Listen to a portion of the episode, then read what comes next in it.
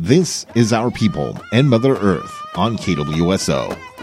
Since the passing of Otway Wasco Chief Nelson Wallulatum in 2010, there's been much brainstorming on who should be the next leader of the Wasco people.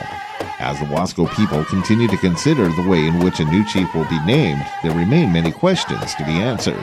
Hello and welcome to Our People and Mother Earth. The effort to select a new leader while maintaining the traditional practices of the Wasco people has so far been a lesson rich in history and tradition. In recent months, the Wasco people have called three meetings to share their knowledge and determine a means in which to proceed. At the latest meeting, longtime Chief Johnny Jackson shared important wisdom with the people.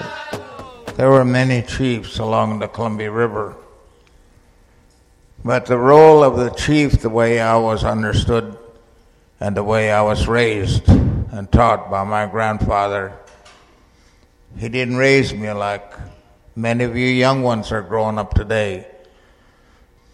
When I was little, I done what he wanted to do, what the elders wanted to do.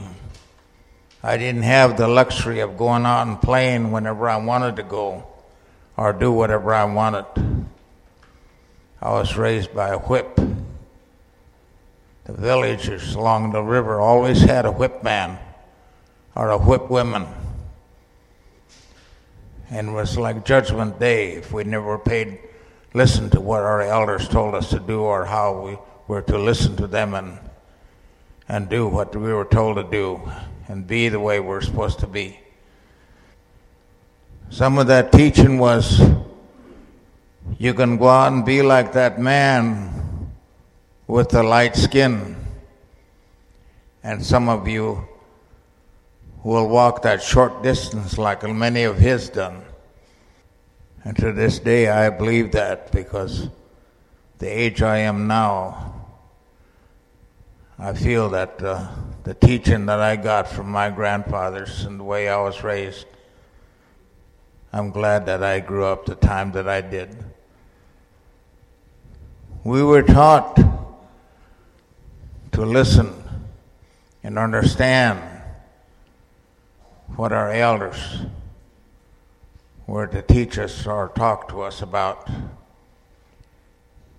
And the chief was the person that we were never to ever disobey when we walked in this longhouse in Celilo or Spearfish along the river.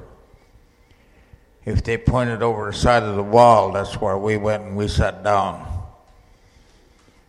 and we listened to what they had to say. Otway Nelson Wallulatum served his people for over a half century. He was only the third Wasco chief to have served his people in the 72 years since the formation of the modern tribal government in 1938. Thanks for listening to Our People and Mother Earth. For KWSO, I'm William Robbins.